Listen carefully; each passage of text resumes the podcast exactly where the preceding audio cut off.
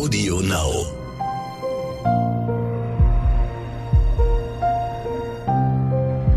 Verbrechen von nebenan. True Crime aus der Nachbarschaft.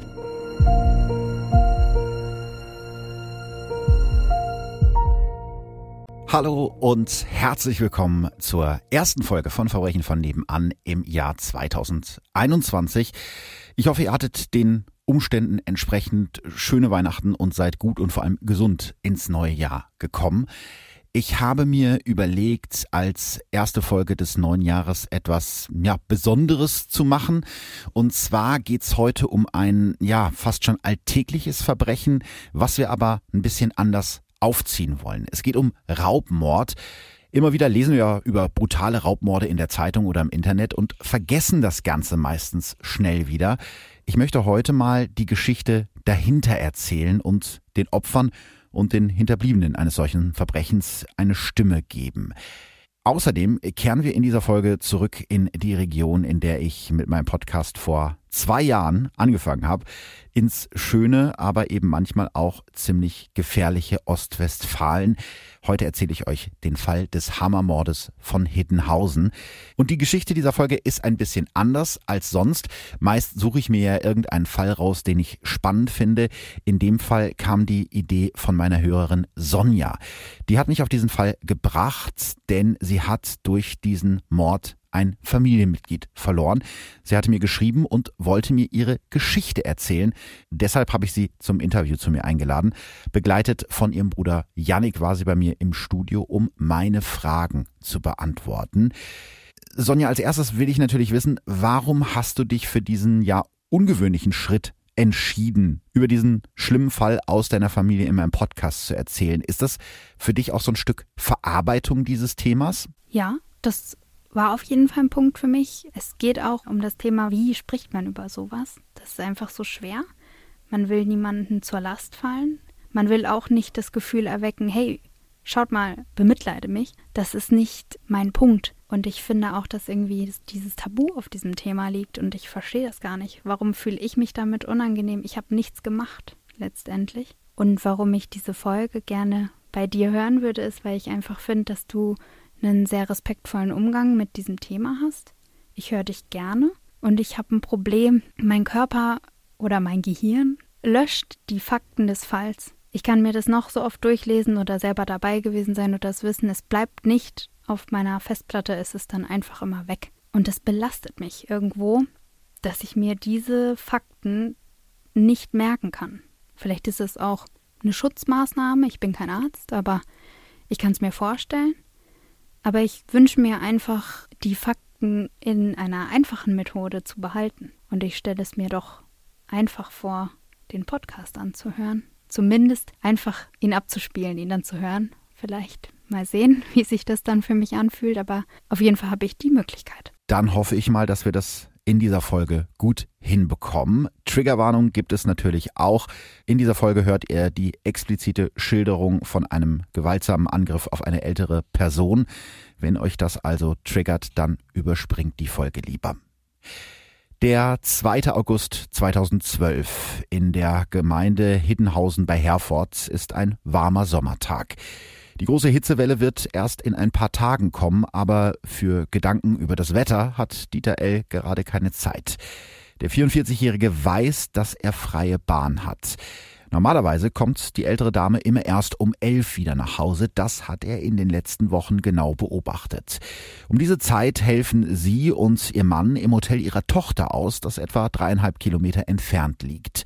Und um sicherzugehen, dass wirklich niemand zu Hause ist, hat Dieter L. an diesem Donnerstagmorgen schon dreimal angerufen, aber da ist nur der Anrufbeantworter angesprungen.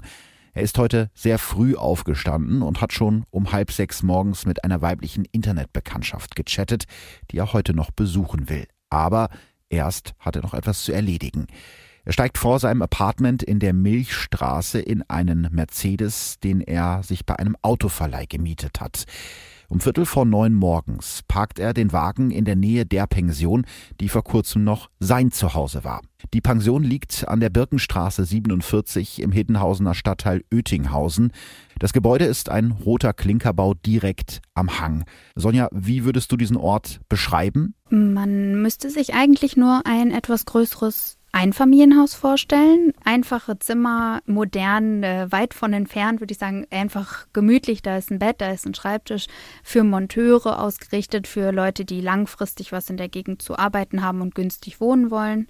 Es gab auch so einen kleinen Aufenthaltsraum und meine Oma hat auch immer angeboten, für sie einzukaufen, wenn sie das wollten. Die Besitzer der Pension, die jetzt eben in diesem Moment gerade nicht da sind, sind Inge und Dieter Robrock, damals 72 und 70 Jahre alt. Das Haus ist ihre Altersvorsorge. Inge Robrock ist eine zierliche Frau mit blonder Dauerwelle und sie ist Sonjas Oma. Meine Oma sah immer sehr gepflegt und adrett aus. Immer perfekte Dauerwelle. Friseurtermine waren, glaube ich, ein halbes Jahr im Voraus geplant. Sie war ja Wirtin, auch ihr Leben lang. Ich weiß, dass sie früher sogar immer sehr hohe Schuhe angezogen hat. Das hat sie mir erzählt. Da war sie auch ein bisschen schick hinter der Theke.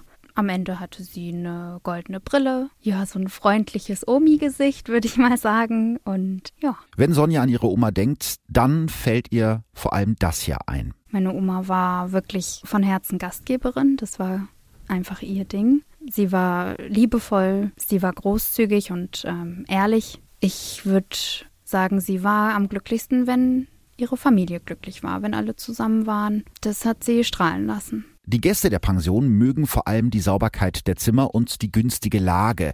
Denn vom Edeka bis zu McDonalds ist alles in der Nähe. Und für einen Spaziergang ins Grüne muss man nur hinters Haus gehen. Dort liegt das riesige Naturschutzgebiet Füllenbruch mit seinen Wiesen und Teichen. Aber Dieter L. sucht nicht nach unberührter Natur. Er will Geld. Und um an dieses Geld zu kommen, hat er ein Werkzeug dabei, ein Gipserbeil der Marke Connex, fast ein Kilo schwer, mit dem man normalerweise Putz von den Wänden schlägt. Vorne ist das Beil massiv wie ein Hammer, hinten hat es eine Schneide wie eine Axt. Hinter der Pension fällt der Hang steil ab in Richtung des Naturschutzgebietes. Eine breite Hecke schützt die Gäste vor den Blicken der Nachbarn und jetzt den Einbrecher Dieter L. Über eine Treppe schleicht er sich in die obere Etage des Hauses, in der Inge und Dieter Robrock leben. Aber die beiden sind nicht da, das weiß ihr heimlicher Besucher von seinen drei Kontrollanrufen. Geschickt hebelt er die Terrassentür der Robrocks auf, es ist nicht sein erster Einbruch. Über das Schlafzimmer gelangt er in das Büro der Pensionsbesitzer und hier findet Dieter L., wonach er gesucht hat. Ein kleiner Tresor, knapp 60 mal 30 Zentimeter groß und eingemauert in einen Wandschrank. Zuerst versucht Dieter L., den Tresor aufzubrechen, aber das dicke Metall bewegt sich keinen Millimeter. Vielleicht muss er es von der anderen Seite versuchen. Er geht zurück in den Garten der Pension und klaut sich dort aus einem Schuppen weiteres Werkzeug. Der Schuppen ist nie abgeschlossen, das weiß er aus seinem vorherigen Aufenthalt in der Pension. Mit einer Axt und einem schweren Steinmetzhammer versucht er jetzt die Wand, in die der Tresor eingelassen ist, vom Flur aus einzuschlagen. Die Hammerschläge krachen durch die Stille der verlassenen Pension. Er schwitzt.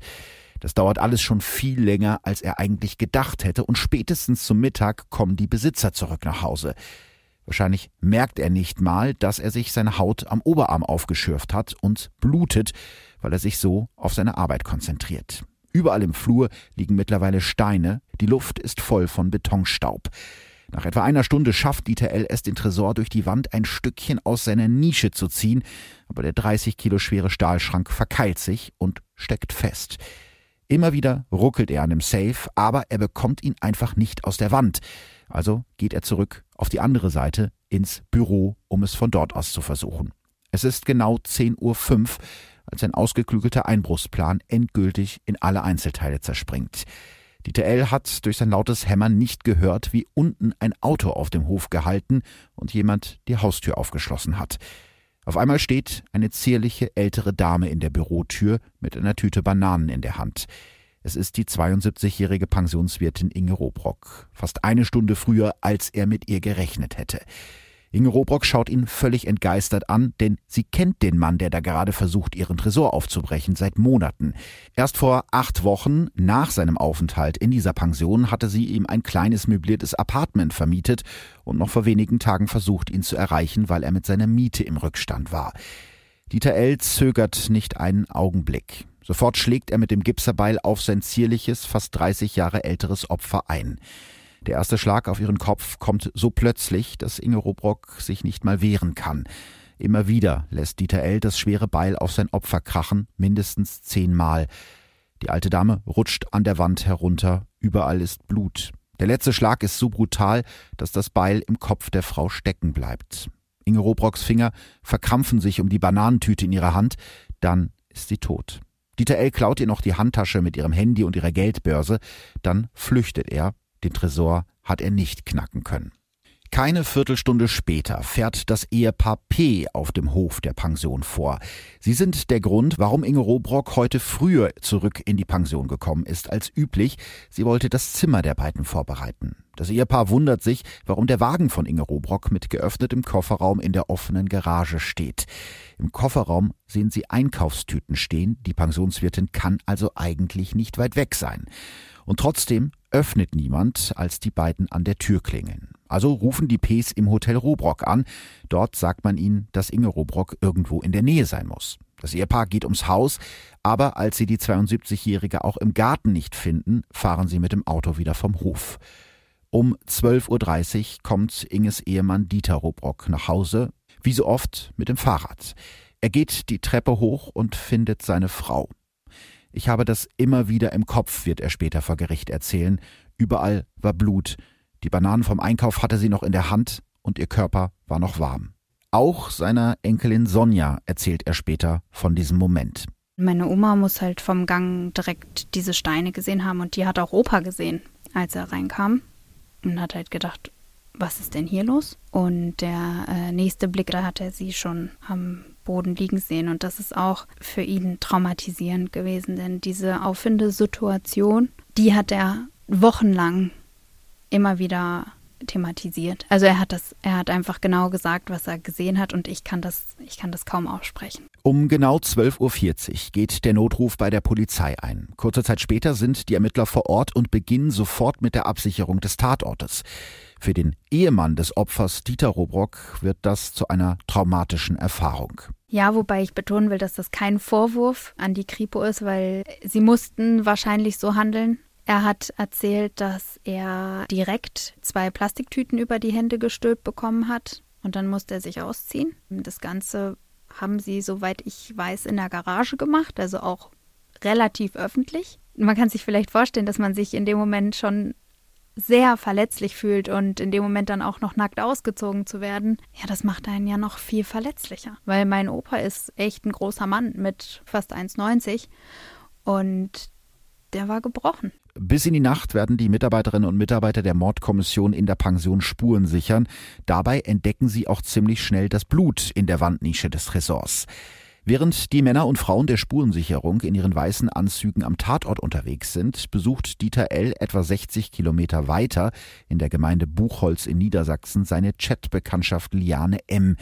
Die beiden haben sich auf der Internetplattform Yappi kennengelernt und seitdem schon einige Male getroffen. Der Arbeitslose hat Liane erzählt, dass er als Fuhrparkleiter in einer Spedition arbeitet. Heute will er sie von der Arbeit abholen. Um 14 Uhr fährt er mit seinem gemieteten schwarzen Mercedes an der Bäckerei vor, in der sie arbeitet. Schon als Liane in seinen Wagen steigt, fällt ihr die blutende Wunde an Dieters rechtem Arm auf. Ein Arbeitsunfall, sagt er schulterzuckend. Faules Fleisch muss weg.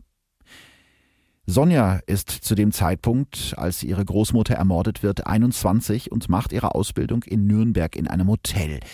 Irgendwie hat sie dort schon den ganzen Tag ein komisches Gefühl. Ich war in der Zeit in der Rezeption eingeteilt und an dem Tag hat äh, sehr oft das Telefon geklingelt und niemand war dran. Im Nachhinein habe ich dann erfahren, dass meine Eltern angerufen haben, um jemanden zu erreichen, der mich irgendwie nach Hause schickt, der mich schon mal irgendwie vorbereitet ohne es mir wirklich zu sagen. Aber ich war immer selber dran und dann haben sie halt aufgelegt.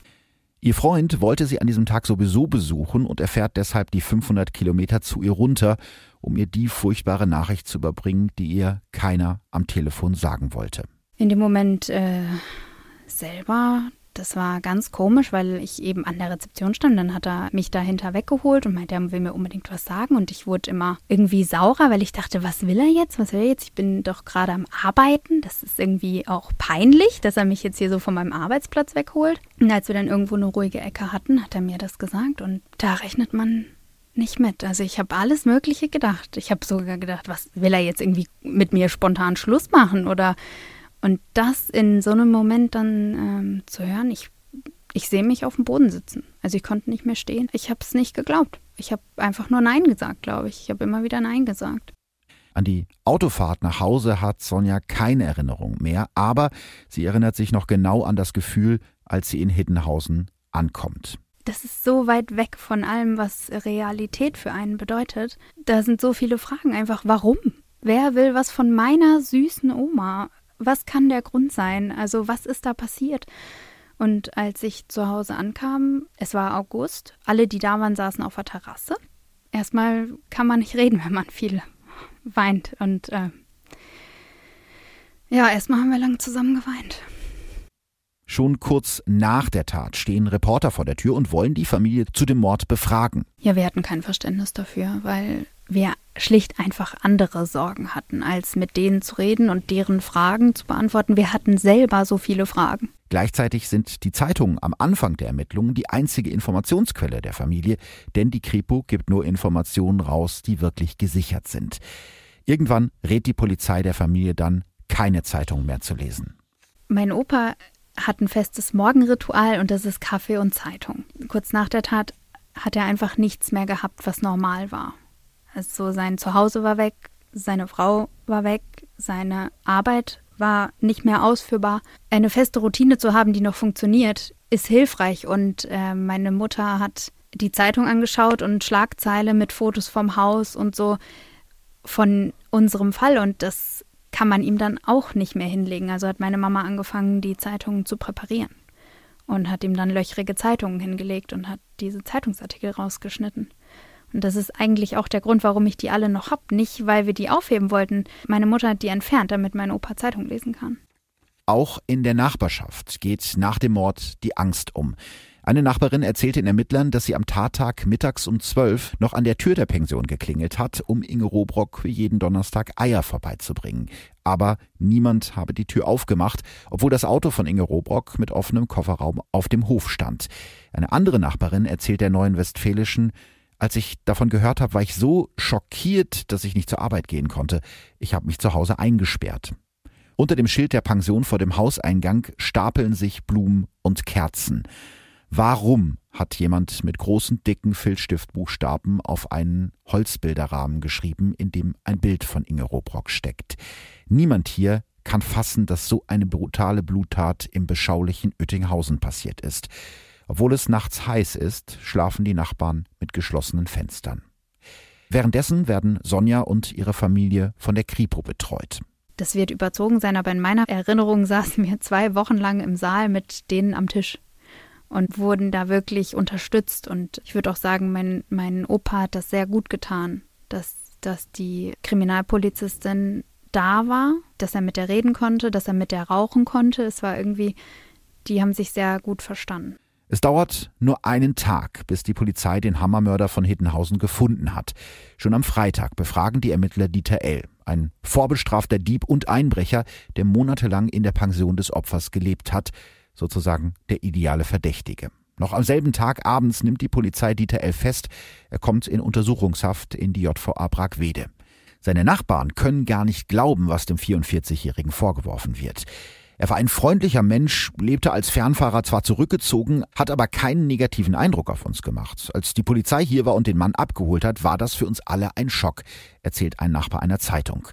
Und auch Sonja erinnert sich noch ganz genau an den Moment, als sie erfahren hat, wer ihre Oma getötet haben soll. Das Erste, was ich gedacht habe, ist, es ist einfach so gemein. Also es ist einfach so unfair das ist eigentlich Omas Lebensinhalt gewesen, für fremde Menschen ihre Tür zu öffnen und sie reinzulassen und sie zu bewirten und sich zu kümmern. Und dass es jemand war, der das ausgenutzt hat, das hat mein Gastgeberherz auf jeden Fall auch angeknackst. Aber wer ist dieser freundliche, stille Fernfahrer, den seine Nachbarn so mögen, wirklich? Das Leben von Dieter L. ist eines, in dem es seit seiner Geburt eigentlich nur noch bergab geht. Er wird am 4. Januar 1968 in Neunkirchen in Ostwestfalen geboren und wächst im wenige Kilometer entfernten 300 Einwohnerdorf Kaunitz auf. Hier ist die Welt noch in Ordnung. Jeder kennt seinen Nachbarn und man sieht sich spätestens sonntags in der Kirche. Der große Stolz des Dorfes ist der Hobbymarkt, auf dem man jeden ersten Samstag im Monat von Eiern über Lampen bis zu Pferden alles bekommt, was man auf dem Land so braucht. Das ist für mich jetzt an der Stelle tatsächlich ein ja, Heimatfall, da ich ganz in der Nähe in Ferl aufgewachsen bin und für uns war auf dem Schulhof in der Grundschule Kaunitzer Bauer irgendwie eins der Lieblingsschimpfworte, nur damit ihr so eine Vorstellung von der Umgebung habt. Dieters Vater arbeitet als Maurer, seine Mutter hat ihren Job als Näherin aufgegeben, um sich um ihre drei Kinder zu kümmern. Das Geld reicht selten für die Kinder, was vielleicht auch daran liegt, dass Dieters Vater Alkoholiker ist. Wenn er abends wieder betrunken nach Hause kommt, setzt es häufig Schläge, erinnert sich Dieter später. Als er vor Gericht gefragt wird, wann seine Mutter gestorben ist, kann er sich nicht mehr daran erinnern, weil er sich solche Sachen nicht merkt. Mit seinen beiden Geschwistern hat er mittlerweile seit Jahren keinen Kontakt mehr. Es ist also kein guter Start ins Leben für Dieter L. Schon als kleiner Junge lernt Dieter ein Gefühl kennen, das eigentlich kein Kind in Deutschland kennen sollte. Hunger.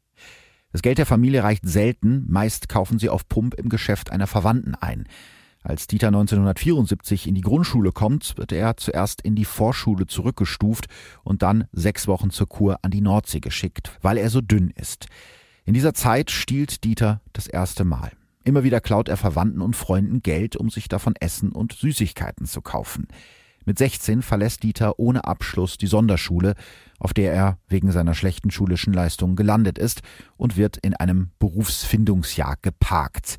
Als er auch danach keinen Ausbildungsplatz findet, will er seinen Hauptschulabschluss nachholen, wird aber zum Wehrdienst eingezogen. Nach der Bundeswehr zieht er zurück zu seinen Eltern und findet endlich einen Ausbildungsplatz als Berufskraftfahrer. Aber er bleibt nicht lange in diesem Job, wechselt immer wieder den Arbeitgeber und arbeitet zwischendurch als Verpacker. Er ist wütend und er weiß nicht, wohin mit seiner Wut. Dieter ist 22, als er das erste Mal offiziell straffällig wird. Im Mai 1990 zerschneidet er den Keilriemen einer der Lastwagen der Spedition, in der er arbeitet. Knapp ein Jahr später zerstört er sogar seinen eigenen LKW. Immer und immer wieder lässt er sich in den nächsten drei Jahren an LKW aus, zerkratzt Kühlerhauben mit dem Schraubenzieher, füllt Sand in Dieseltanks und schlitzt Reifen auf, damit er nicht arbeiten muss. Dieter L. lässt seine Wut an Metall, Glas und Plastik aus. Noch. Im Dezember 1993 wird er wegen der Lkw-Attacken verurteilt und muss eine Geldstrafe von fast 10.000 Mark zahlen. Im Dezember 2002 versucht Dieter mit gefälschten Überweisungen Geld zu ergaunern, wird aber erwischt. Drei Jahre später klaut er zwei Bekannten ihre EC-Karten und hebt damit 500 bzw. 750 Euro ab. Das Kind, das immer Hunger hatte, ist jetzt ein Kleinkrimineller. Dieter findet einen Job bei einer Spedition in Wesel am Niederrhein und fährt dort internationale Touren. Bei der Arbeit lernt er Sabine kennen, die ebenfalls Lkw-Fahrerin ist. Gemeinsam rollen sie über Europas Straßen eine schöne Zeit. Am 30. November 2008 heiraten die beiden.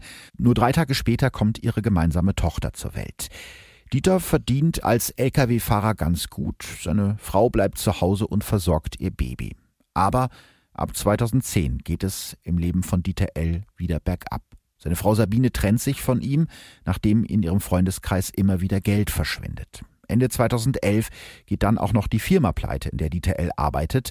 Weil er sich keine Wohnung mehr leisten kann, muss er erst in seinem LKW und später in verschiedenen Autos schlafen. Am Anfang verdient er sich ein bisschen Geld durch Schwarzarbeit. Irgendwann fängt er wieder an zu klauen und schafft es so auf vielleicht 800 Euro im Monat.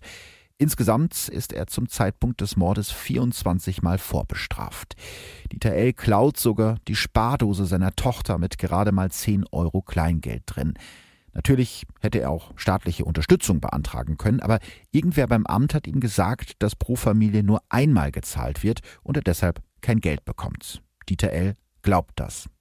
Weil er keine eigene Wohnung mehr hat, nimmt sich Dieter L. im September 2011 ein Zimmer im Hotel Robrock an der Bünderstraße in Hiddenhausen. Ein 23-Zimmer-Hotel wegen seiner zentralen Lage besonders bei Handwerkern beliebt. Hier lernt Dieter L. die Seniorchefin Inge Robrock kennen, die Frau, die er später mit mehr als zehn Hammerschlägen töten wird. Inge und ihr Mann, der ebenfalls Dieter heißt, haben das kleine Hotel gegründet und aufgebaut. Schon vor 17 Jahren haben sie es an ihre gemeinsame Tochter verkauft. Das Paar baut für sich selbst ein Einfamilienhaus an der Birkenstraße im Hittenhausener Ortsteil Oettinghausen, direkt am Naturschutzgebiet. Aber so ganz können Inge und Dieter nicht in Hoteliersrente gehen. In ihrem neuen Privathaus richten sie sich vier Pensionszimmer ein als Altersvorsorge. Eine schwere Stahltür trennt die Gästezimmer im Keller des Hauses von der Privatwohnung der beiden. Als das Hotel Robrock irgendwann ausgebucht ist, bietet die Familie Dieter L. ein Zimmer in der Pension von Inge Robrock in der Birkenstraße an. Dieter bleibt mehrere Monate in der kleinen Pension und lernt so auch den Tagesablauf von Inge und Dieter Robrock genau kennen. Jeden Tag fährt die 72-jährige Inge morgens die dreieinhalb Kilometer in ihr altes Hotel, um ihre Tochter bei der Arbeit zu unterstützen und kommt erst am Mittag zurück. Auch ihr Mann Dieter hilft häufig im Hotel aus. Vormittags hätte ein Einbrecher in der Pension also freie Bahn. Für einen Mann wie Dieter L., der zu diesem Zeitpunkt Schulden von mehr als 10.000 Euro aufgetürmt hat, ist das die Gelegenheit. Anfang Juni zieht Dieter L. in ein möbliertes Apartment in der Nähe der Pension, das ebenfalls den Robrocks gehört, für 480 Euro Miete. Im ersten Monat kann er die Miete noch bezahlen, aber auch nur, weil er vorher ins Hotel Robrock eingebrochen ist und dort aus den Spielautomaten Geld geklaut hat. Aber das weiß zu diesem Zeitpunkt keiner. Aber schon im August ist das geklaute Geld alle und Dieter L. kann seine Miete für den Vormonat nicht mehr bezahlen. Inge Robrock versucht deshalb Dieter L. zu erreichen, ohne Erfolg. Sie ist einfach zu nett, um die fällige Miete direkt bei ihm einzutreiben. Schließlich kennt sie ihren Gast schon ein Dreivierteljahr und sie mag ihn. Sie hat ihn auch immer in Schutz genommen vor meinem Großvater, weil der hat eine Vorstellung von Arbeit, eine klassische Vorstellung von Arbeit, würde ich sagen. Und da er selten das Haus verlassen hat und so, hat er schon immer zu meiner Oma gesagt, hey, mit dem stimmt was nicht, lass uns den doch rausschmeißen. Und meine Oma hat äh, in ihrer beschützenden Art einfach gesagt, ach, was du immer hast, du verstehst das nicht, die jungen Leute, die können heute vom Computer arbeiten und hat ihn beschützt, hat ihn einfach in Schutz genommen und hat gesagt, jetzt stell dich nicht so an. Als Dieter L. zu ihr in die Pension zieht, erzählt sie am Gartenzaun, Sie können sich freuen, Sie kriegen den nettesten Nachbarn, den Sie sich vorstellen können. Ein fürchterlicher Irrtum. Als die Ermittlungen am Tatort nach dem Mord abgeschlossen sind, kommt für Sonjas Familie nochmal ein schrecklicher Moment. Denn, und das wusste ich vorher tatsächlich auch nicht, die Polizei übergibt den Angehörigen einen Tatort genauso, wie ihn der Täter hinterlassen hat, eben mit all dem Blut. Ich meine, natürlich hat jeder schon mal einen Krimi gesehen, aber pff, wir waren da sehr ratlos. Und äh, mein Vater hat einen Freund gebeten, in das Haus zu gehen und zu schauen, ob wir da selber putzen können, wie das halt aussieht. Und als der Freund rauskam, mein Vater war mit auf dem Parkplatz, hat er gesagt, nee, du solltest einen Tatortreiniger beauftragen und auf gar keinen Fall selber reingehen. In den ersten Wochen nach der Tat stellen sich Sonja und ihre Familie so viele Fragen und machen sich selbst auch Vorwürfe. Hätte Opa sich durchgesetzt und den rausgeworfen, wäre Yannick an dem Tag früh dahin gefahren, um den Rasen zu mähen, was er sollte? Oder wäre sie nicht vorher einkaufen gewesen, wäre sie an dem Tag einfach länger bei uns gewesen? Ach, das kann man so ewig weiterspinnen, das ist unendlich und das haben wir auch viel gemacht, bis zur Beerdigung auf jeden Fall. Währenddessen bestreitet Dieter L. in seinen ersten Vernehmungen am Tattag überhaupt in der Nähe der Pension von Inge Robrock gewesen zu sein. Er will an diesem Donnerstagmorgen nach dem Aufstehen zu Hause den Film Transformers auf DVD gesehen haben. Um 10.30 Uhr fährt er dann zu seiner Chatbekanntschaft Liane M., bei der er um 14 Uhr ankommt. Diese Aussage wird Dieter L. erst im Prozess ändern und der beginnt am 10. Januar 2013 vor dem Bielefelder Landgericht. Etwa 30 Zuschauer drängeln sich im Gerichtssaal, um den Mann zu sehen, der für ein bisschen Geld eine mehrfache Oma so brutal erschlagen haben soll. Sonja ist gemeinsam mit ihrem Bruder Yannick und dem Rest der Familie dabei und erinnert sich noch genau an diesen ersten Prozesstag. Ich muss sagen, von Anfang an hatte ich eher immer als Hauptgefühl den Wunsch, Opa zu beschützen. Der sah auch schlimm aus. Also mein Opa ist wirklich immer gut bei Futter gewesen als Wirt und der war Haut und Knochen. Der saß da in seinem Anzug, der ihm schlapperte und für mich war er nicht in der Lage, dort auszusagen, aber er musste und wir durften auch nicht mit vor. Also wir durften nicht mit an diesen Aussagetisch. Was fühlt man da? Mein Gefühl war, endlich fängt es an, damit es dann endlich vorbei ist. Also irgendwie ist das was auf der Liste, was noch ansteht. Eigentlich durch diesen engen Kontakt mit der Kripo wussten wir, dass das eigentlich eine sichere Sache ist. Ich hatte da keine Bedenken oder Sorgen, dass da irgendwas schief läuft oder dass der nicht verurteilt wird. Ich hatte Angst, dass irgendwas sein kann, was meinen Opa belasten könnte. Und ich hatte einfach nur den Wunsch, dass wir bald zu einem Urteil kommen und das dann vorbei ist. Dieter L. trägt ein kariertes Hemd und verschwindet mit seinen grauen Haaren fast in seinem Parker. Er schweigt und dreht den Zuschauern und der Familie des Opfers die ganze Zeit den Rücken zu. Als Inges Ehemann Dieter Robrock ihm in die Augen sehen will, schaut Dieter L. weg. Sonja, welchen Eindruck hattest du denn von Dieter L. an diesem ersten Verhandlungstag? Einen schwachen Eindruck. Ich hätte ihm gerne in die Augen geschaut. Es hat nicht funktioniert, er hat nicht geguckt. Ich hatte keinen Eindruck von ihm. An diesem ersten Verhandlungstag kommt auch heraus, dass schon vorher zweimal ein paar hundert Euro aus der Kasse der Pension Robrock verschwunden sind, und zwar genau zu der Zeit, als Dieter L. in der Pension gewohnt hat. Im Laufe des Prozesses kommen immer mehr Indizien heraus, die wie kleine Bausteine die Mauer der Anklage höher und dicker werden lassen. Eine Funkzellenauswertung ergibt zum Beispiel, dass sich Dieters Handy gegen kurz vor neun am Morgen des Mordes im Bereich des Tatortes eingeloggt hat, während er selbst angeblich noch zu Hause in seiner Wohnung eine DVD geschaut haben will. Und auch die Blutspuren an der Wand beim Tresor in der Pension Robrock stammen laut Gutachten eindeutig von Dieter L. Und mehr noch, auch das Blut, das die Ermittler einige Wochen vor dem Mord nach dem Einbruch im Hotel Robrock gefunden haben, kann eindeutig Dieter L. zugeordnet werden. Jetzt muss sich der Mann natürlich etwas einfallen lassen, also äußert er sich zum ersten Mal in dem Prozess und erzählt dabei plötzlich eine ganz andere Version von dem, was am 2. August 2012 passiert sein soll. Dieter L. baut seine Geschichte sozusagen um die Fakten herum. Mit leiser Stimme erklärt er, dass er am Mordtag doch in der Pension Robrock war. Er sei am 2. August 2012 um 10 Uhr morgens losgefahren, um seine Internetbekanntschaft Liane M. zu besuchen und habe dafür extra den Weg über Land genommen, weil er irgendwie die Zeit bis zu ihrem Feierabend um 14 Uhr überbrücken muss. Als er dabei zufällig bei der Pension der Robrocks vorbeifährt, entschließt er sich spontan mit Inge Robrock über die Miete zu sprechen, die er ihr schuldet. Dieter L. sieht, dass Inge Rubrocks Auto auf dem Hof steht und als sie ihm nach mehrmaligen Klingeln nicht öffnet, geht er um das Haus herum. Dort sieht er dann, dass oben eine Gardine im Fenster flattert und bekommt, so sagt er es selber, ein komisches Gefühl. Er bemerkt, dass die Terrassentür aufgebrochen wurde und geht in die Wohnung, um nachzusehen, was passiert ist. Dort im Büro findet Dieter L. dann Inge Robrock in einer riesigen Blutlache. Ich wollte nur noch weg, lässt er seinen Verteidiger vor Gericht erzählen. Aus Angst, dass die Polizei ihn als Vorbestraften mit dem Tod von Inge Robrock in Verbindung bringt, rennt er panisch aus dem Haus, setzt sich in sein Auto und rast davon.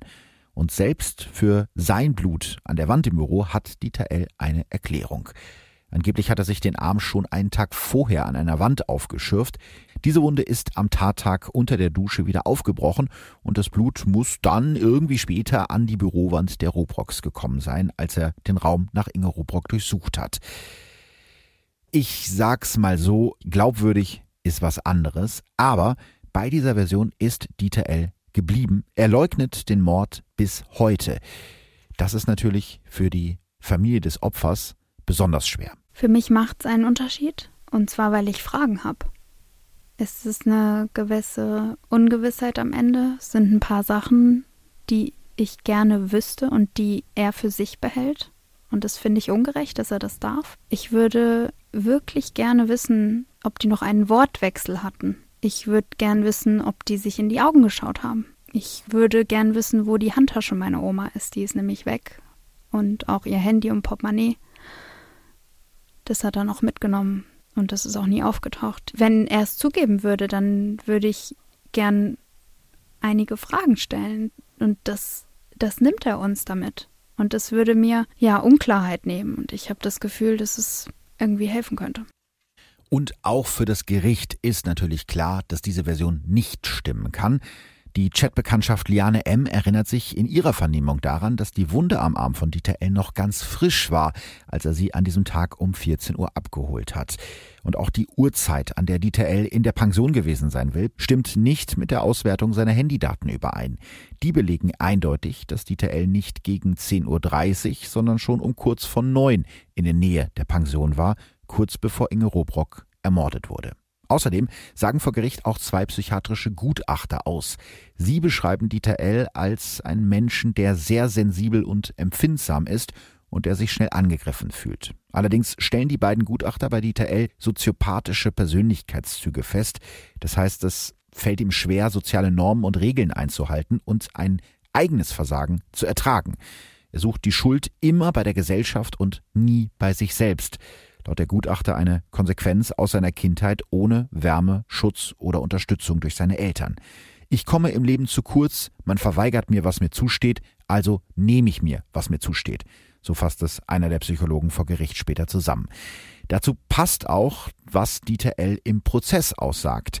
Seit der Trennung von meiner Frau werden mir dauernd Delikte angelastet, die ich nicht begangen habe. Zitat Ende. Trotzdem sind sich die beiden Gutachter sicher, dass Dieter L. voll schuldfähig ist.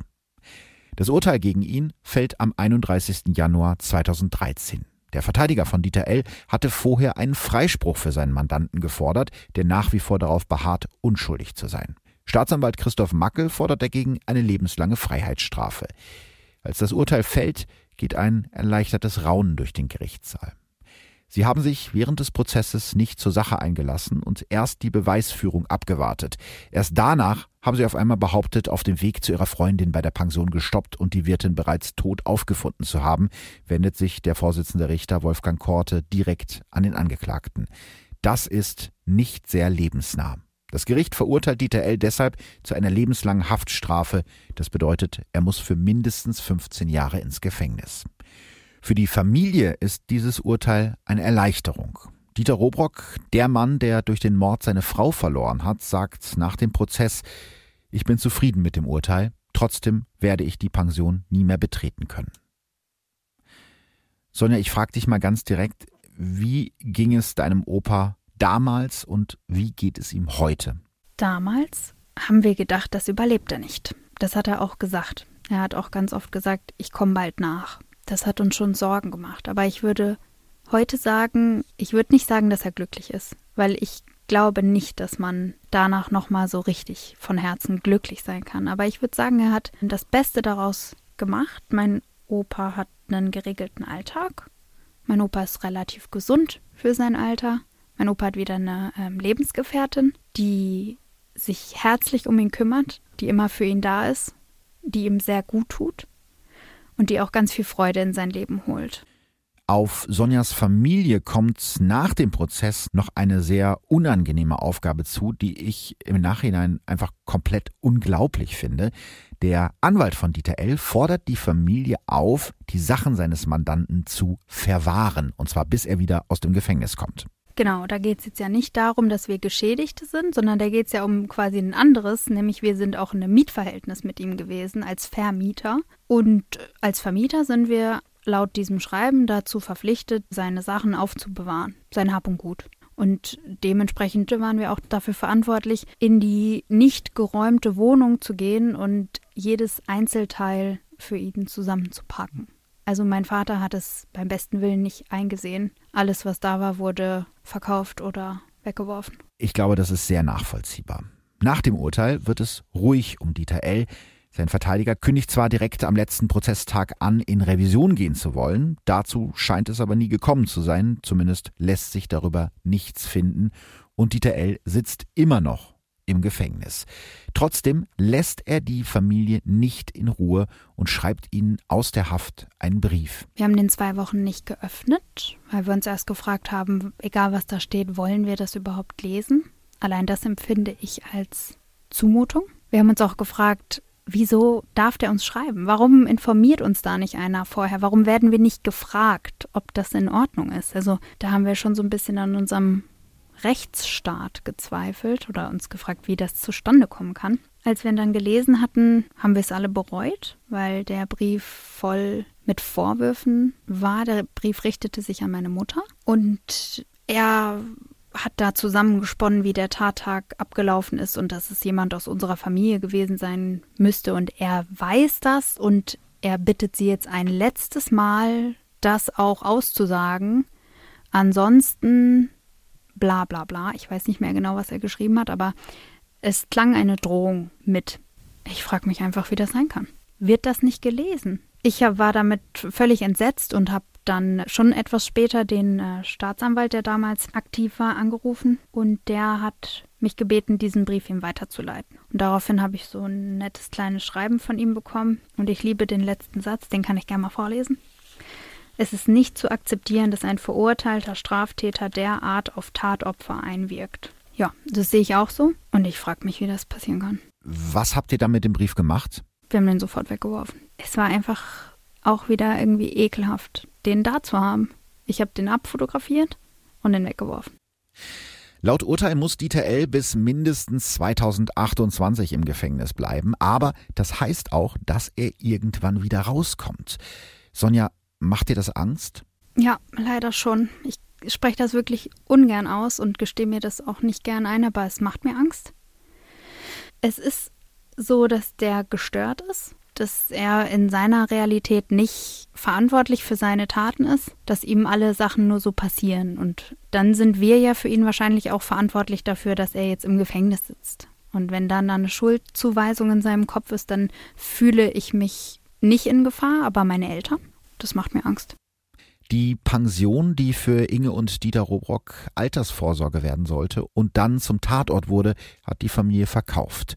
Auch für Sonja persönlich hat der Mord an ihrer Oma direkte berufliche Konsequenzen. Da es ein Familienunternehmen ist, in zweiter Generation mit meinen Eltern, und ich habe auch Hotelfach gelernt, war langfristig schon geplant, dass ich das Hotel übernehme. Nach dieser Tat, und jetzt kommt wieder hätte, würde, wäre, ich weiß es nicht, aber auf jeden Fall habe ich irgendwann die Lust verloren, das wirklich zu übernehmen. Und daraufhin haben meine Eltern sich natürlich gedacht, naja, jetzt Anfang 50, irgendwann kommt die Rente, dann fangen wir doch mal an abzubauen und zu verkaufen. Und genau das haben wir auch gemacht. Das hat auch ein paar Jahre gedauert. Aber jetzt letztendlich ist es so, unser Hotel ist verkauft und wir machen alle was anderes. 2019 verkauft die Familie das Hotel Robrock, das Sonjas Eltern gehörte.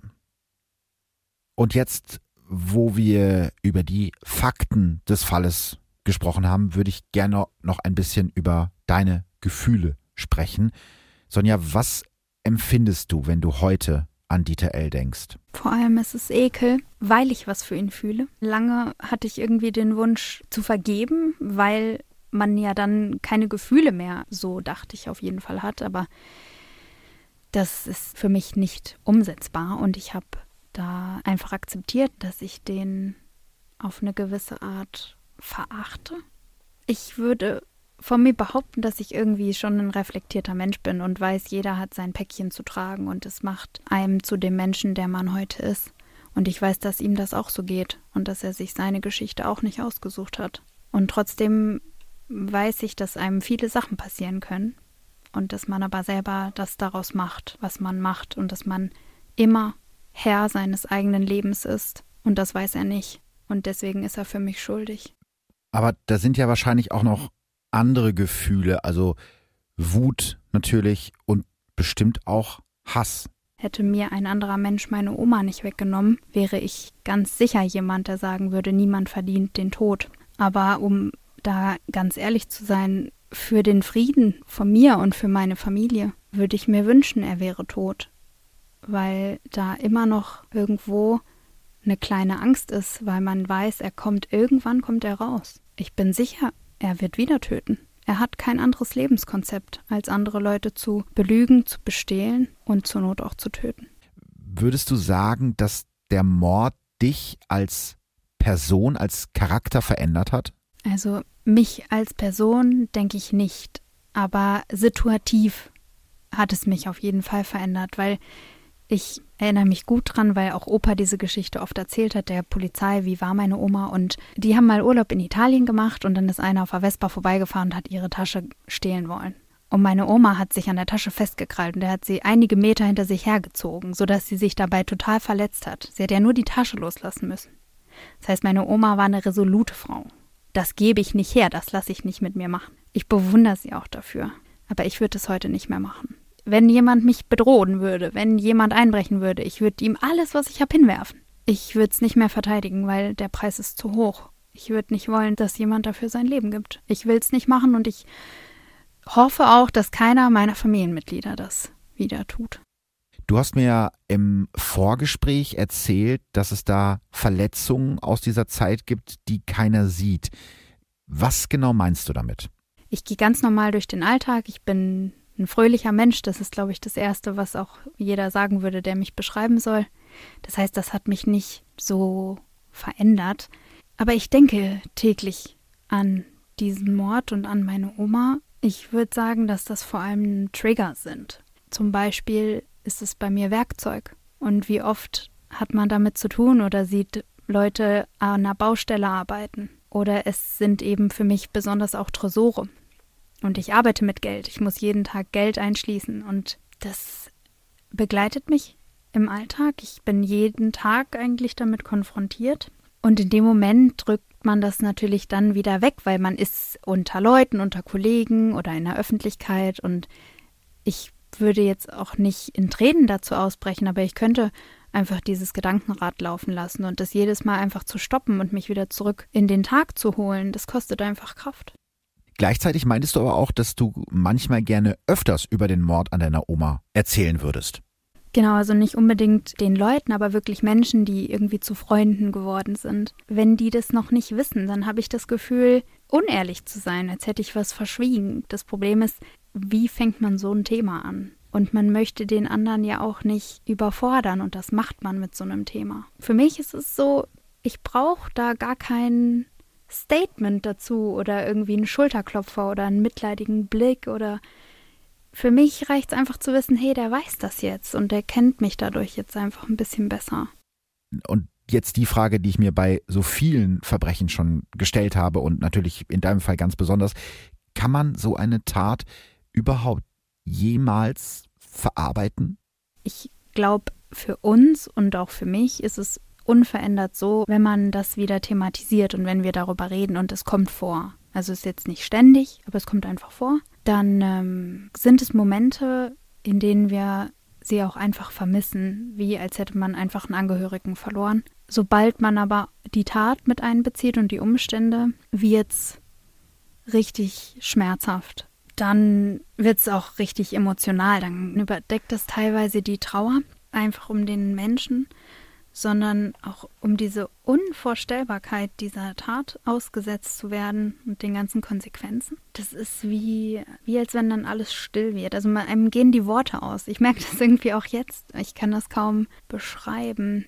Solange man mit sowas lebt und einen Alltag hat, der ganz normal funktioniert und einen das nicht weiter beeinflusst, dann scheint es für mich in Ordnung.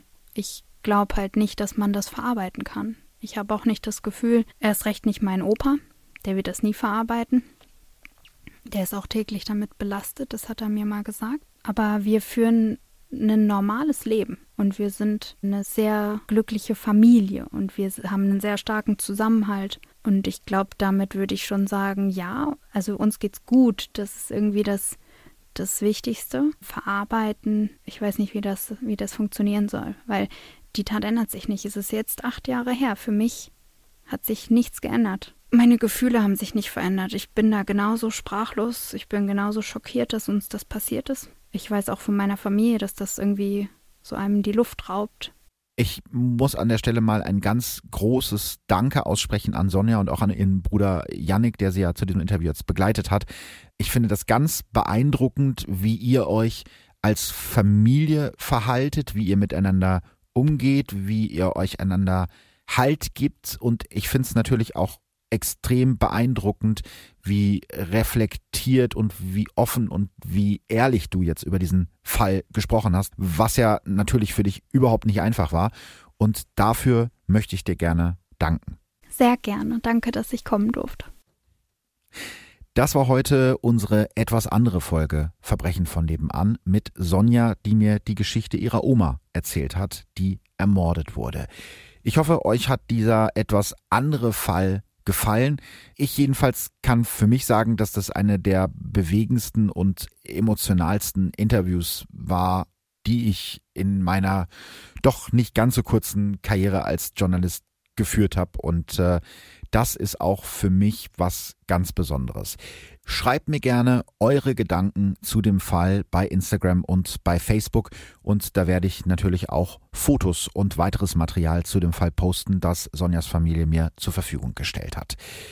Ja, das war die erste Folge Verbrechen von nebenan 2021 und wir hören uns in zwei Wochen wieder. Ich freue mich auf euch und tut mir einen Gefallen, bleibt bitte gesund bis dahin. Tschüss. Verbrechen von nebenan. True Crime aus der Nachbarschaft. Mehr Infos und Fotos zu unseren Fällen findet ihr auf unserer Facebook- und unserer Instagram-Seite. Audio Now.